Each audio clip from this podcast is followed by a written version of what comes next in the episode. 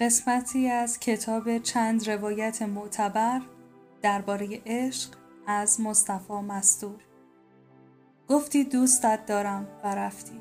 من حیرت کردم. از دور سایه های غریب می آمد از جنس دلتنگی و اندوه و غربت و تنهایی و شاید عشق. با خود گفتم هرگز دوستت نخواهم داشت. گفتم عشق را نمی خواهم ترسیدم و گریختم. رفتم تا پایان هر چه که بود و گم شدم. و اینها پیش از قصه لبخند تو بود. جای خلوتی بود وسط نیستی. گفتی هستم نگریستم اما چیزی نبود. گفتم نیستی. باز گفتی هستم. بر خود لرزیدم و در دل گفتم نه نیستی. اینجا جز من کسی نیست. بعد انگار گرمای تو در دلم ریخت.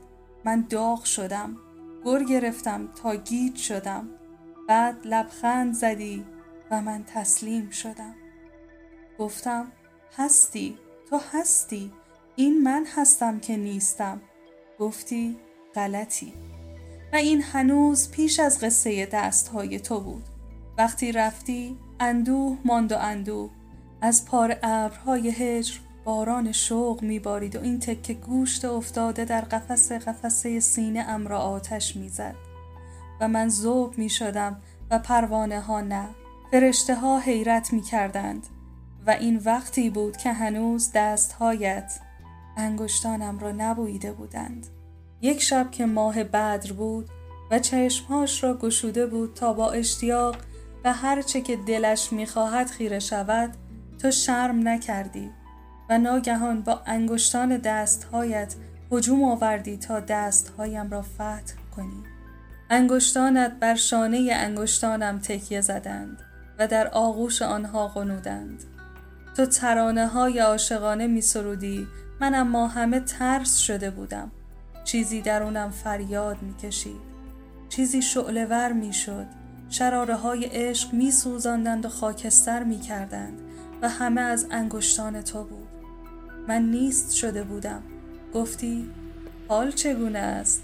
گفتم تو همه آب من همه اتش تو همه ناز من همه نیاز تو همه چشمه من همه تشنگی. گفتی تو همچنان غلطی و این هنوز پیش از قصه نگاه تو بود. فرشته ای پر کشید تا نزدیک تر آید و در شهود با ما انباز شود. من به خاک افتادم. ناخونهایم را با انگشتت فشردی و لبخند پاشیدی. گفتی برخیز. گفتم نتوانم. بعد ناگهان چشمهایت تابیدند و من تاب از کف دادم. مرا طاقت نگریستن نبود اما توان گریستن بود. بعد تو اشکهایم را از گونه هایم ستردی. فرشته پیشتر آمده بود.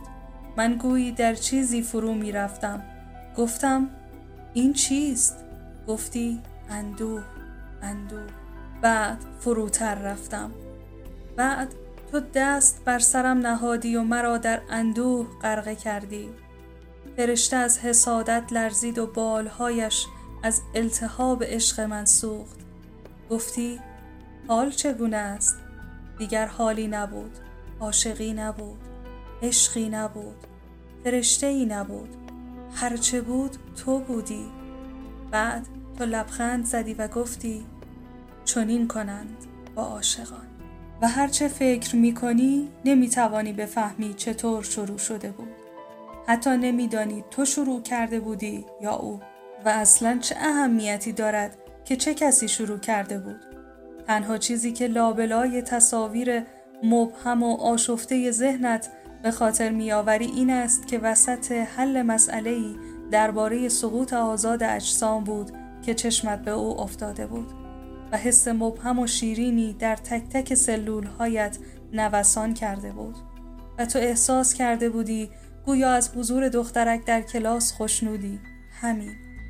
تدریس در سه دبیرستان دولتی کلاس های کنکور و داشتن شاگردان خصوصی زندگیت را آنقدر شلوغ کرده است که فرصتی برای عشق نداری یک شنبه بعد می روی و تخت سیاه را از فرمول های قوانین حرکت شتابدار پر می کنی و با خودت کلنجار می روی که چشمت به دخترک نیفتد.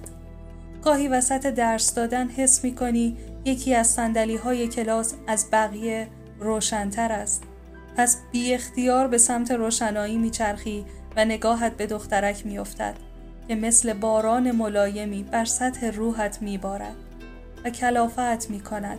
گچ را لبه تخته سیاه می‌گذاری و به بهانه قدم زدن بین ردیف های سندلی های کلاس بالای سر دخترک می روی.